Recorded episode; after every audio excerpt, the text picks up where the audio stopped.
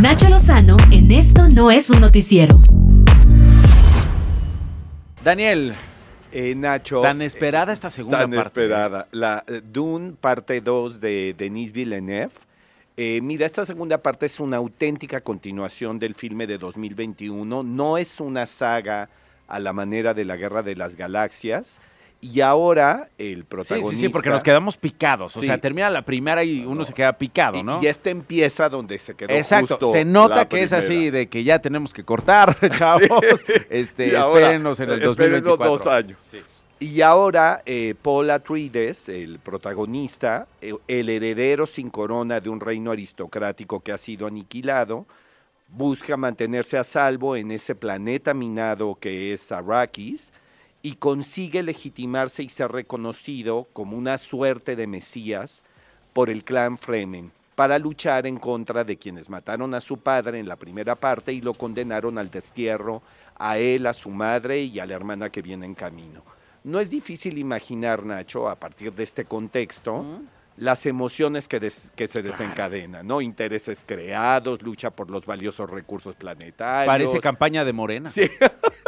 Venganza. Parece interna del PAN. Claro, ambición, Interna del Movimiento Sí. Ciudadano. intrigas palaciegas, bueno, en Palacio Gobierno Nacional. de la Cuarta Transformación. No, no, no, no, no, no, todo, no, no, no. todo, violencia bélica. Y sí, faltaba más, romance esperanzador que pronto se convierte en una cadena de imposibilidades y frustraciones, pero que nadie se desencante, pues falta aún una tercera parte. ¿Todavía falta una tercera parte? Claro, O sea, ¿nos van a dejar picados después de Sí, esta? porque, mira, todavía Warner Bros. no la eh, autoriza. Se esperan a ver cómo funcionó la... La la- dos. lo- mismo ¿La uno y con la dos? primera parte.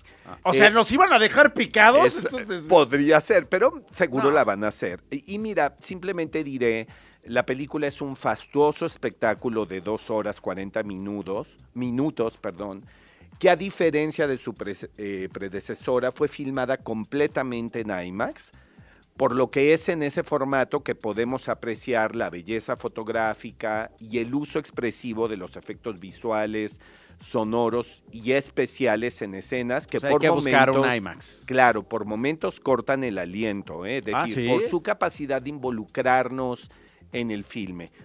Dicho lo anterior, Nacho, y concluiría con esto, hay tres asuntos que me parecen muy problemáticos. Uno, una vez más, asociar el Islam, que el Islam muy maquillado, porque evidentemente no son musulmanes en el sentido estricto de la palabra los Fremen, con el fanatismo, el fundamentalismo.